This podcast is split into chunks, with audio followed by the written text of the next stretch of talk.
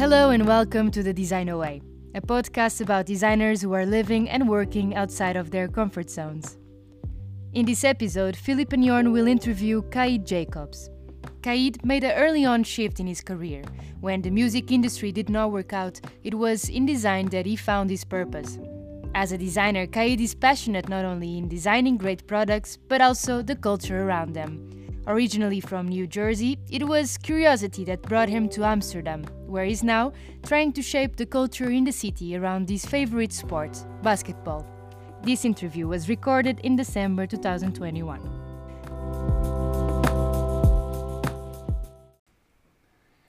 Hello and welcome to another episode of Design Away. Today with us we have Qaid Jacobs. Welcome, Q. Happy to have you here. Hey, thanks. With uh, this podcast, we wanted to recap the feeling of meeting somebody new at a design meetup. And funny story, I actually met you at a design meetup. That's right. Can you uh, can you remind me uh, what what is your meetup introduction? How would you introduce yourself to somebody you, you've just met? Man, it's been so long since I was at a meetup uh, because of the pandemic, right? Yes, man. But uh, you know what? To be honest, that uh, that part of meetups is very difficult for me. So I usually try to utilize whatever context is happening in the moment, like locally to us. So let's say we are gathered around a table of food. That's kind of where I gravitate. at meetups, you'll find me at the food table. Um, but yeah, I mean, I might uh, offer someone some help in uh, getting a napkin or a drink or something and actually try to start the conversation that way. But let's say we've gotten into the conversation a bit and we're at the point of like, who, hey, who are you? You know, I describe myself as uh, as a designer um, and as a, a, a parent. Those are my two sort of overwhelmingly powerful categories in life. And um, at meetups in Amsterdam, to be honest, usually the person I'm meeting is not from Amsterdam as well. So there's like always this uh, commonality of being a traveler, uh, being an expat, or you know, getting used to Amsterdam in some way or another, culturally or geographically, or usually weather wise. That's like an, an easy opener. Talking about the weather and complaining about it. Let's let's be more specific. Complaining about the weather. Um, so yeah, that's typically how I would uh, enter into a, a meetup conversation. I don't remember, Philip, how uh, how we began our conversation. Do you? I don't remember exactly because it was a long time ago. I think about six years ago. But I don't know. I think we, we both were awkwardly looking around. Uh, everybody was uh, kind of already bundled into groups, and we were like, "Hey, uh, we're probably the only people not bundled in a group, so let's chat." Yeah. and I think we yeah. quickly connected over uh, music and uh, basketball. Uh, mm, indeed. so yeah, I, I think it was like that, so, something like that. But uh, coming back to your introduction, Q, you mentioned three uh, keywords here: uh, designer, uh, parent, and expat. So can can you maybe go deeper into those three? Like, uh, what kind of designer, what kind of parent, and also yeah. Uh, where are you coming from? yeah, yeah. Parenting is funny, man. It's um, it's a big part of of who I am. I didn't realize this ten years ago when we first welcomed a child into our family. But um, I knew it would be an adventure because I had been a kid. So I remember making adventures for my parents, for my mom, for my sister, who was also uh, there to help raise me up. Um, but yeah, we we had a child ten years ago, and of course, it's a big, huge moment uh, for everyone who welcomes a, a, new child into their lives. But uh, if you are you know excited by it. And if you are open to it the experience is so uh, overwhelmingly powerful. And not not just in terms of you being able to see an effect on somebody else but becoming a parent and answering questions of a child or wanting to give an experience to a child really made me reflect on myself intensely. Who you know who am i? Who am i trying to be for mm-hmm. this person that doesn't have a history with me that is just coming to me with a blank slate and ready to absorb and accept information, who can you become? And I say this to, to mm-hmm. people that I know who are new parents all the time. I say, look, you're not gonna first of all you're not gonna get any sleep for like a year and you got to deal with it you know you're just gonna be like cognitively deficient for a while but that's okay you'll get through that and then on the other side of that you'll realize that being a parent is this great opportunity for self-development and challenging yourself and really just like you know trying something you never did before. Not only just sort of you know tying diapers, but trying some aspects of being who you never gave yourself permission to be before. So parenting has been a Mhm. huge thing for me. I, I think it's responsible for a lot of my personal growth over the past 10 years. And um, yeah, that's why I always, uh, you know, it's hard to avoid talking about it because it, it, it represents so much of my life, just like design, just like design. I mean, I'm a design guy. Like when I talk about work opportunities and stuff like that, and people ask me, yeah, how long you been doing this? I almost don't believe that it's been 20 plus years. Not only because, you know, I look quite young. yeah, it's a, it's a lot. Yeah, I like to yeah, I like to believe that I'm a young person, but I'm 45. I'll be 46 uh, in 2022. So it's been a while that I've been working at this craft, and um, that doesn't even include my academic years because I studied music, business, um, so like finance, accounting, uh, marketing, uh, statistics. I studied this undergrad along with the music, so music history, music performance, um, and also fields related to the music business because at NYU, where I studied undergrad, I was enrolled in a program that was meant to foster like really powerful music industry executives. as strange as that may be, you know, but uh, recognizing the, the, the money in the industry, recognizing the craft that's there, I was in a program that really tried to sculpt me to be effective at that uh, as a professional in the music industry. So that's what I studied undergrad. But a couple of years after being in the industry for a while, I realized it wasn't quite my path. That wasn't really the journey that I thought I should be traveling at that moment, which which was kind of a crisis because um, you know I'd like invested all this time and energy and money and uh, borrowed money, right? Um, just Mhm. to be this music industry person, but then hit a wall, and I said, okay, I have to do something different. It was also partly the local economy in New York tanked, especially for entertainment, and I was kind of uh, out of luck, looking for the next opportunity, looking for a way to consistently uh, pay the bills. So that Mhm. prompted a bit of a change, and to be honest, that was sort of the moment I first became a designer, and not because I started making amazing things that helped people achieve their goals, but because I started listening to people around me. Um, when I left music, I was kind of stuck as to f- understanding what to do next. Um, I was also stuck in the mindset that to be a professional, you had to have gone to university and enrolled in some institution and took that kind of Mhm. training, and then you could become the professional, which I don't believe in now. But at the time, I thought that was really the way to do it. So I was like, okay, I have no idea what to do. And yeah, that, that's what most of us think, of course. yeah, for sure, for sure. And you know, there's a whole in- industry, right? A whole sector of our society that's built up on making sure that's what we believe, making sure our insecurity will push us to invest time and money into these institutions. So I don't judge it, but I think I I have an understanding for it that makes me feel a little bit cynical about it.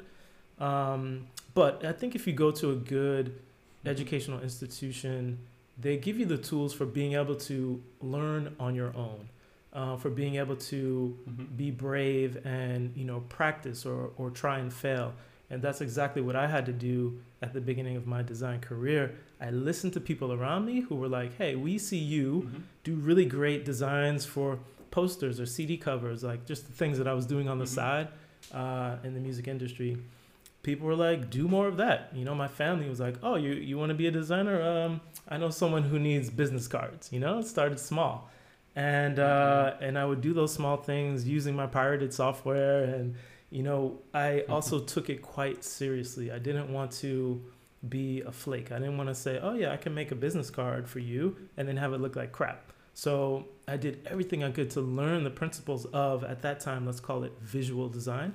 I think I called myself a graphic designer uh, back then because I was doing a lot of print Mhm. stuff, uh, flyers, business cards, posters at the same time, I was like tinkering with the web and HTML and CSS. And so I would sit down with people who said, Oh, yeah, can you make me this poster? I would ask them, you know, what do you want it for? They would tell me the scenario and I, I tried to add to it. I would try to contribute something a little more than just the poster they asked for. a lot of Not times just execute, but also add to it, right? Exactly, exactly. And at that Yeah, yeah, yeah. time, a lot of what I could bring in addition, what I could contribute additionally was the web presence because people weren't used to Mhm. sort of thinking about that first. So um, I started to, yeah, get more serious about that. Now, there's, there's something interesting about um, switching careers or like leveling up as a designer. And I find myself saying this a lot because I mentor junior designers and people who are switching careers. But there's, you know, it's there's nothing innate that makes a person an effective designer other than curiosity. This is kind of, you know, the thing I like to say and I I don't believe I'm the first person to say it, but I think it's really critical Mhm. no matter what kind of design, no matter what kind of creator you are, if you're not curious about number one, how to be good, but then also how the thing that you've made is surviving in the world, then yeah, if you don't have that curiosity, I, yeah, I don't think you will be effective at what you're doing as a creator.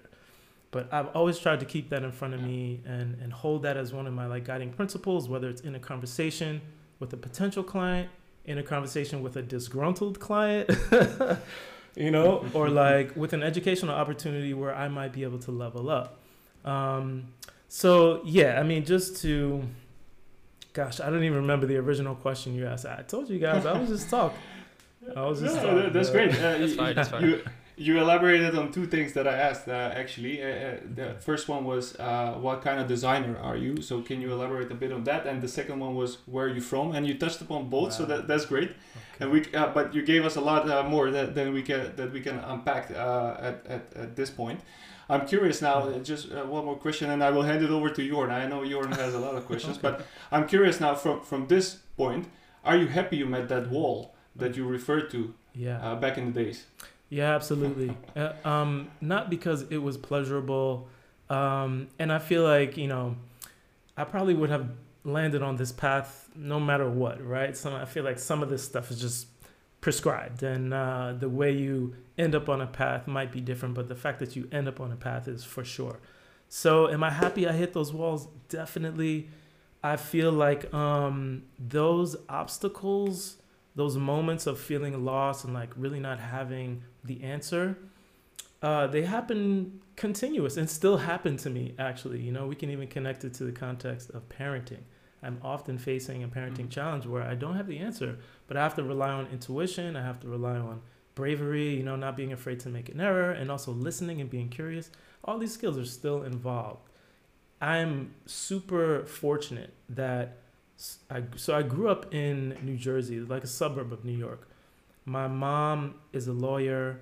My father, uh, an aerospace engineer. So I feel like on a DNA level, on a genetics level, you know, I, I really got lucky, and we were fortunate enough to be, um, you know, comfortable enough to be able to want things like being better at a job. You know, our our needs weren't Mhm. base. We were fortunate, and I'm still fortunate to that Mhm. degree today.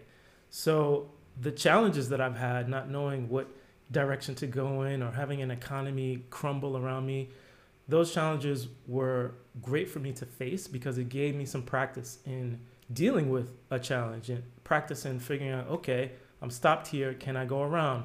Do I need to go back? Can I go above or below? You know, this kind of uh, problem solving challenge is really important to do over and over and over again. Uh, for me, I believe that it's not like, um, yeah, I believe that they will continue to happen in life. And the more I'm able to be comfortable with the fact that those challenges arise, uh, the better I'm able to do with each of those challenges individually. That's what I believe. Yeah, and you have to be curious, like you said, and uh, yeah, you'll be better, better after it. Yeah. Yeah. And and you know what? So I'm not I'm not a visual designer, I'm not a graphic designer now. I mean I, I consider myself a product designer or a UX designer, even a creative director based on the way I can zoom out of a problem now and help give it direction. But um the uh the sort of wall the biggest wall I faced most recently was making the decision to leave New York and move to Amsterdam. And that one was really hefty for a number of reasons. One, because, you know, I was spurred by curiosity about where my job as a designer could take me in the world, this was 2013. I started to think, okay, like yeah, I get it. I've been here in the states for a while. Where else can we go? And and we so we were based in New York for a while. My partner and I were thinking about moving to California, for example, just getting out of New York. But as I started to look Mhm. for jobs out of New York, I saw there was quite a lot of design work to be done everywhere else in the world. So, out of curiosity and sort of a sense of adventure, I was like, hey, let's make this move. You know, we had a one year old child at that time, and my partner was game for the adventure. It also came at a moment where I felt every day this huge obstacle, a huge and scary challenge every day when I would leave the house. Because in Brooklyn, you know, there's there are so many potential threats to your life and happiness. Uh, leaving the house, whether we're talking about police brutality, economic oppression, the random uh, act of violence, or the random, you know, with so with such a density of people, the random event that might negatively impact you is quite close at hand, and you can't help it. That's just numbers. Mhm, mhm. So, you know, uh, at that time, having a new child and sort of wanting more security in my life, I became really in touch with my fear around not being able to make it home safely at the end of the day. Mhm. So in 2013, started to look around the world and saw that there were some opportunities in other places that I felt less insecure about. Amsterdam was Mhm. the place that was sort of the most interesting and let's say the most feasible to move towards. Have you ever Um, been before? You made that decision? I had never been. Yeah, I'd never been. I came for the for an interview at booking.com. It was my first time in Amsterdam and it was like March. So it was super cold and wet and I was just like I don't know about this, but I found a couple of places to like get a drink, you know, cozy spot, gezellig as we might say, to sit in, get a drink. I think I went to uh, the pipe and I had a meal at um Albina which is like uh, Indonesian. So I had some some you know lekker food, and I was like, you know what, this and this and the thing is, the streets were so well organized and like clean, and I could get a sense of the systematic approach that the bureaucracy in this city really allows to happen. And there's some part of me that likes that. There's some part of me that's really interested in the way systems manifest on large scale. So I was like, this is kind of interesting as a city. And my partner at the time was in graduate school studying urban planning. And I was like, yo, if there's any city you want to go to, like to see urban planning in effect, Amsterdam's high on the list. This is the city to study for that. Yes. Was there a short list of other places? Uh, was there a short list of other places? Um, probably. But once this opportunity at Booking started to crystallize, I just like I was like, all right, let's just do this. And it's funny at first, uh, when I when they asked me to travel to Amsterdam uh, for an interview, they were like, we need your passport. Uh, you know, we need all this sensitive information. And I was like. This could totally be a scam, right? Yeah. Like it's totally possible that this is a scam but uh, it wasn't. It wasn't. In fact, it was legitimate. So yeah, I- we probably had a short list, but I don't remember what it was because after a while, the Amsterdam idea just took over. How long did it take you to to to get acquainted with the city and your new surrounding? And and did it also affect the way Mhm. that you went to work or approached work? Yeah, that's that's a great question. I mean, so I've been here for eight years now, maybe almost nine next spring. I would say that there's still plenty I'm learning uh, about the city, um, and we just moved to a new neighborhood, so there's there's that whole thing like learning the streets and the back sh- the the back the shortcuts. Um, but I like that. I like sort of being dropped into a new situation and like having to figure it out, being curious about this and that. That's really exciting for me. Um, but I'm still trying to get used to it on so many levels. Like there's the obvious weather, the lack of sunlight. Is it so much different than New York? The weather? Yeah. So in New York, you get four seasons, right? You get rain in the spring and sometimes in autumn. You get, you know, snow in the winter. It can be quite a lot sometimes, you know, hur- uh, blizzards Mhm. and stuff. um, the summer, though, and actually through all the seasons winter, spring, summer, fall the thing is, you can get really crisp, beautiful blue skies with strong sun. And in the summer, that means it's nice and hot, like for three, four months in a row, you know? So yeah, it's different. it's, it's a whole different thing. but the culture in the city of Amsterdam is also different for me. Um, this like, yeah, I, I never lived in a European city. I, I had traveled before moving here. I had traveled to London and Paris, and uh, I traveled to some African cities, and where else I had, I hadn't been to many other places. Definitely not for extended periods of time. So getting used to being in a non uh, predominantly English speaking place, European culture. Um, it was quite an adjustment. I'm still adjusting eight years later, later for sure. Yeah, you started working at Booking.com, which is quite an international uh, company, even for Dutch standards. So, did you uh, directly get into contact also with Dutch society, or was there still a barrier there? Yeah. Well, so you're right. At Booking, it was quite international. The team I was on, actually, we had a Romanian guy, a guy from Spain, an Egyptian guy, a Dutch guy. Uh, I think that's and a Polish guy. So yeah, it was very international on that small team. Um, but it's hard to describe what that experience was like for me. Right, moving from the U.S., coming to this foreign city um, language made me uncomfortable. Working at Booking in an international team made me uncomfortable. Like, even though we were all speaking English, it was this version of English, like a reduced uh, common denominator version of English, you know, that each of us kind of like could understand each other a bit. Um, at that, it wasn't a problem, but it did make me feel uncomfortable out of my element. And I am someone actually I like to use big words. Not I'm not trying to, you know, say anything with those words. Well, I'm trying to say very specific things with those words. And I know those words, so I like to use them. And I'm not trying to show off. I'm just trying to be very specific and detailed with the way that I communicate. And with this sort of common denominator English, you can't use those kind of words. So I was often misunderstood. I often felt stymied or unable to fully communicate myself working at Booking was actually very difficult for me and I didn't enjoy it.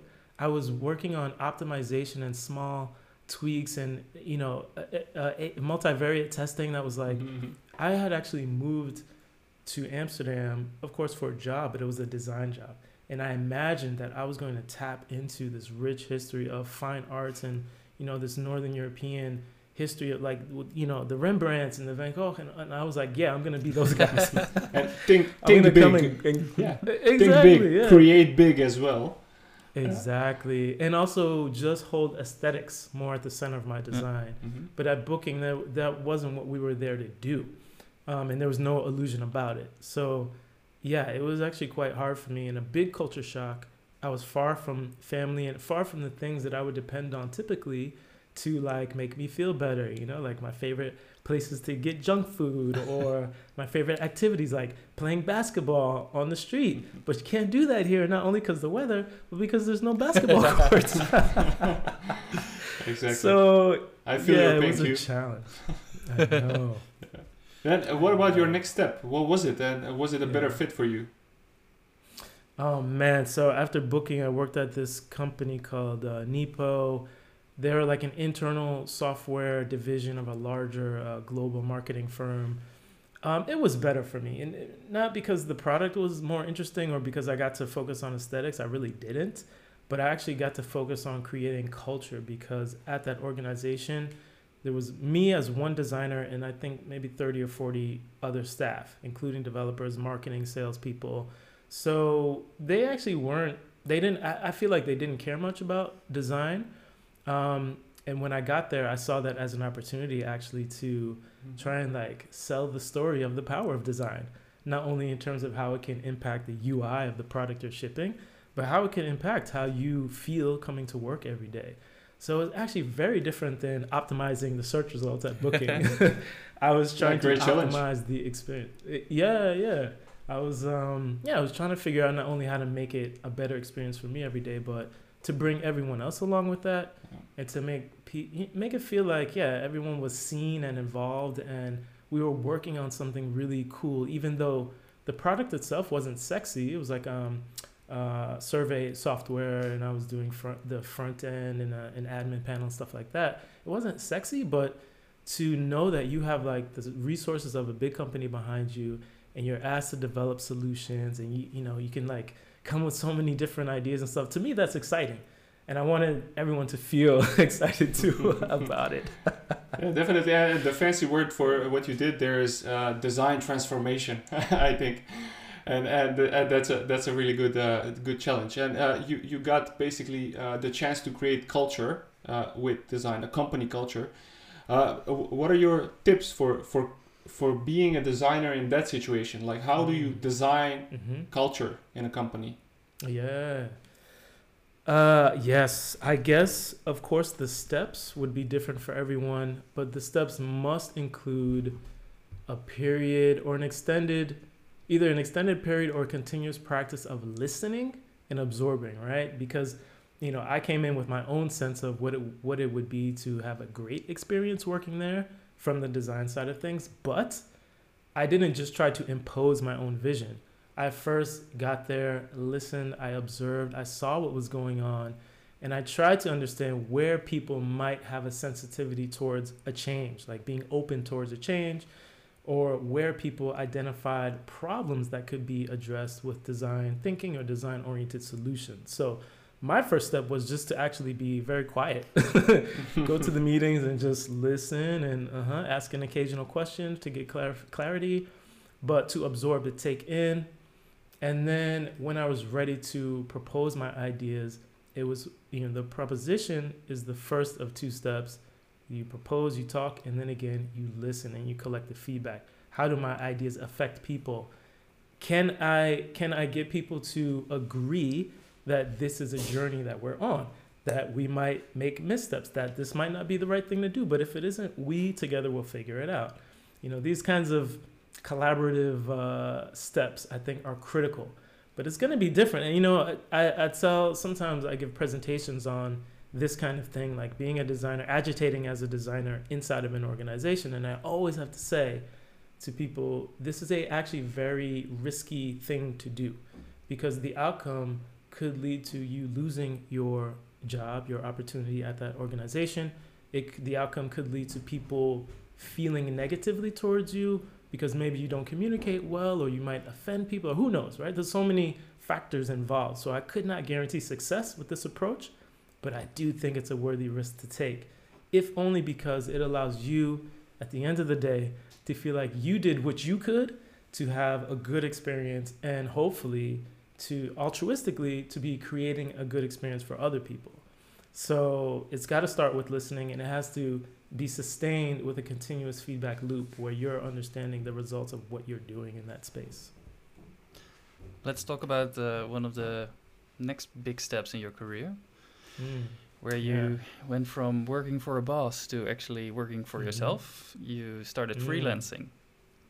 Yeah. How how did yeah. that come about, and and was it also, uh, uh, yeah, scary to do? Mm-hmm. Oh yeah, big time. yeah, I uh, I started freelancing. Let's say I returned to freelancing because in New York, my first forays into design work was purely freelance, right. and uh, similar to doing freelance in New York, I would sort of do freelance for a while, year, two years, and then kind of find my way back into a full time role inside of an organization. In my earlier career, it was for survival purposes. You know, like I'm not good at marketing myself. I'm not necessarily good at the the admin and the accounting around having your own business. So after a while, I sort of hit a wall where, as an individual, at my level of resource and knowledge, I sort of can't go any farther. Like I hit my the extent of my ability to get cool projects. I hit the limits on you know how much um, networking I can do. So I find myself sort of looking back at organizations and saying, okay, let's let's jump back in and let's you know get around a team of 20 and let's see what a company that's making millions a year can do in terms of systems and resources and stuff because that's also very interesting to me. So I found myself back into freelancing here in Amsterdam because um, my contract expired. I had like well, there's this thing happening out here where you can be hired for a number of temporary contracts, and mm-hmm. after those offers, those there's like a maximum yep. number of temporary contracts you can be be offered, and then an organization has to offer you a permanent contract, like permanent for the rest of your life, or they either have to, yeah, yeah, they either set you up or they set you free. so um, in my case, I was set free, um, and it, it was quite a, a shock. Like I didn't expect it. You know, I had spent two years in an organization. I didn't expect after all that time for them to be like, ah, never mind.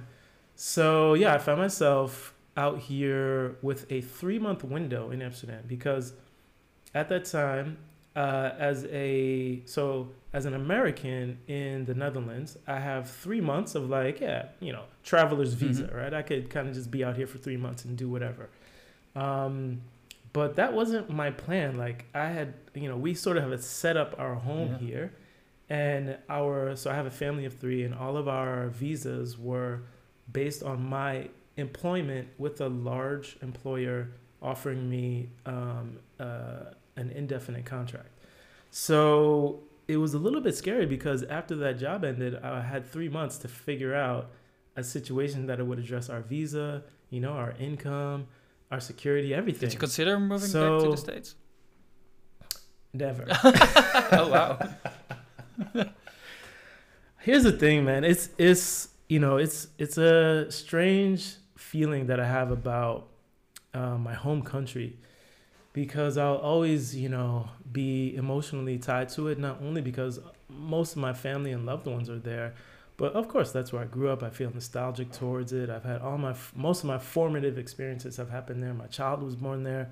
So, you know, I'm, I'm an American citizen. I always will be, most likely. But the country feels very hostile and inhospitable to me. I don't, and I don't mean as a on a personal level. It's not like that America's like, you know, you don't belong. But you know, my mother and my sister had been doing a lot of family history research uh, in the early 2000s. They traveled like all around the country, going to old uh, city. Where uh, what do you call those places? Like here's the Gemeente, but you have like a yeah, like a small city organized institution that keeps records mm-hmm. and stuff. I forgot mm-hmm. the name of them in English. That's also a municipality. You mean or? Yeah, yeah. There's like a local municipality institution in all cities where they might keep local records mm-hmm. um, for you know uh, yeah like who lived where. Um, so my family had done a lot of research, um, traveling around the country, going through a lot of old records, going back into you know the 18th century, right? Tracing our family history. And um, my mother and my sister uncovered a lot of amazing details about where our ancestors were, you know, who I come from.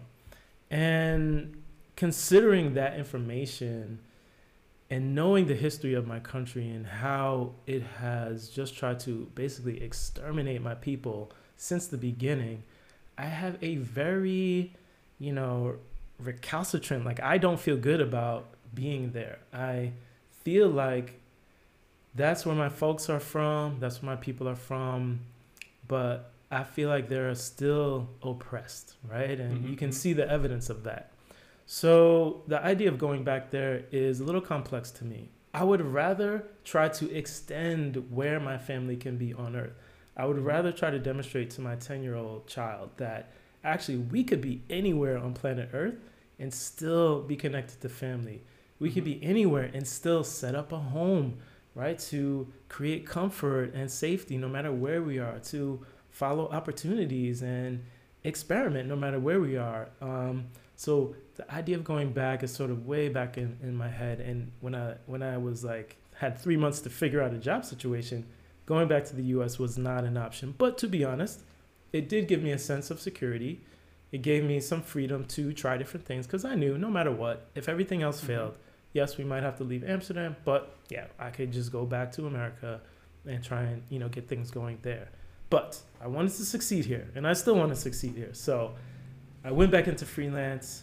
Fortunately, I was able to drum up um, some opportunities. I started working in the HR tech space. Ironically, strangely, I guess I didn't really plan it, but the next like few biggest job uh, and project opportunities I had came in that sector. Um, so, so I was lucky. I was lucky. It, it actually took almost three months to secure a job. that I could use to support my working visa here. So it was quite a challenge. Mm-hmm. Wow, man, that that sounded like uh, some high pressure situation there. Yeah. And I'm really happy that you that you were able to find something and uh, and stay here. Me too. Uh, yeah, and uh, thanks for sharing, by the way, the the your uh, your background and uh, your your struggles uh, with with the idea of uh, America at the moment. Uh, mm. So yeah, uh, th- thanks for opening up about that. Um, um, maybe uh, one more question before we go, Jorn. Do you do you have some?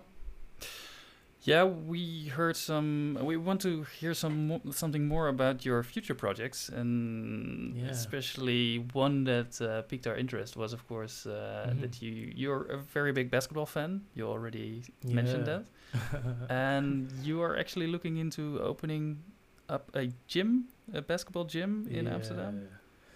Yes. So it's funny. I'm a I'm a fan of playing basketball, the sport. I'm not a huge uh, fan of watching other people play, especially people who who make so much money that I'm just like ah. But um, yeah, I'm you know I've been an athlete my whole life, over various sports. Um, I actually started my first like uh, experience in organized sport was in football with football. Of course, in the U.S. we call it soccer, but in the city where I grew up, there was a big Colombian um, population, and they had like the town's football team. And uh, my mom actually urged me. She was like, "You need to join those kids and uh, and get out there." So yeah, I actually played uh, fullback um, for many years before I got serious about basketball. But basketball in, in my city was also sort of like it, it was just an assumed thing. Like you played basketball. it, the basketball court was where a lot of our like young male interactions happened. Um, it's it's it was where you establish sort of your personality in confrontation, if you know what I mean. Um, so I've always had a, a space for basketball uh, in my heart, and through high school, I never actually really felt like I got the opportunity to be my best basketball self. so I've always been chasing that version of my athletic self, the basketball master, you know, the guy who really can hoop on the court. And um, yeah, that's just extended up to today. But when I got here to Amsterdam, I, like I said, I was shocked that there weren't uh, that many basketball courts, uh, you know, public and, uh, and available. And, and a lot of them that that are out there are in terrible condition or like the ground is made of cobblestone where it's like you can't play basketball out here so there are some meetups and some private groups where you know the groups will rent time in in the gyms that are managed by the municipality but it's very restrictive and you really need like quite a mass of people in order to organize it so that pain point right wanting to be able to hoop no matter when uh, but not having the opportunity or the facilities for it. That pain point combined with my passion for designing culture is actually what what brings this project together today. So there's like a, um, a name for it, which is in development, but as a code name, as a shorthand, I'm gonna call it Open Run because the idea is that there's going to be this place where people can just show up and experience basketball.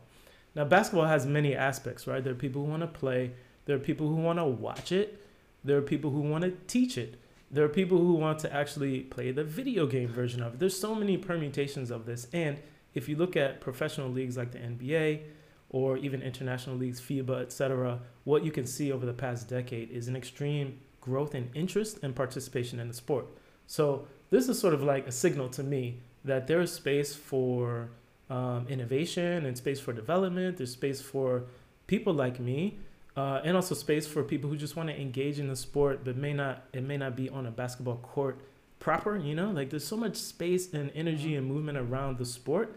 I think now is a great time to strike, uh, strike the iron and do something new. So, what I want to do in short is start something like a franchise where in every capital city there will be a place where a person knows they can go to engage and participate and and perhaps contribute to basketball the culture whether that means it's because you're playing the sport on a court or it's because uh, you want to give a lecture on the dynamics of it, uh, or maybe you um, you want to bring your team in there and do sessions like uh, have whiteboard sessions or video uh, sessions. What do they call it? Watching tape, you know, um, to learn from others.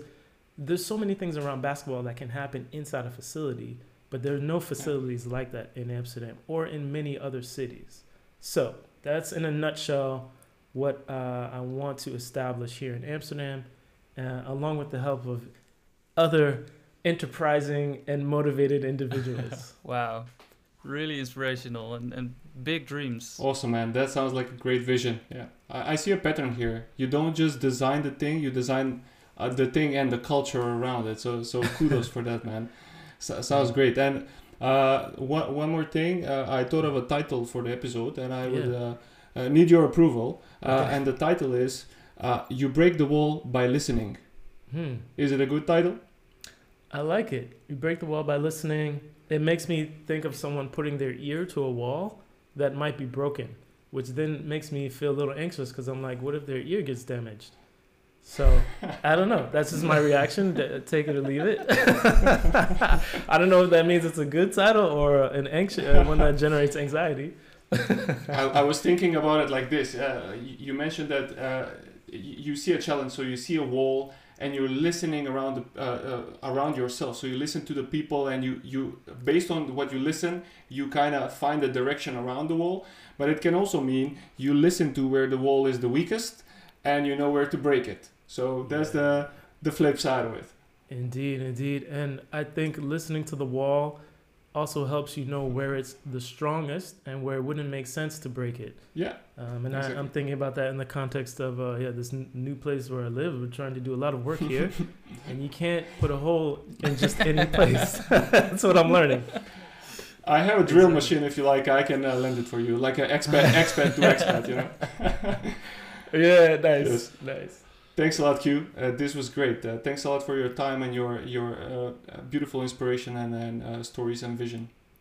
Thanks for having me. It's it's uh, it's been fun to chat. I'm always down for a chat. Next time, let's do it with a beer if the regulations allow it. Oh yes, please. Great plan. great plan. Thank you. See you around. Thanks.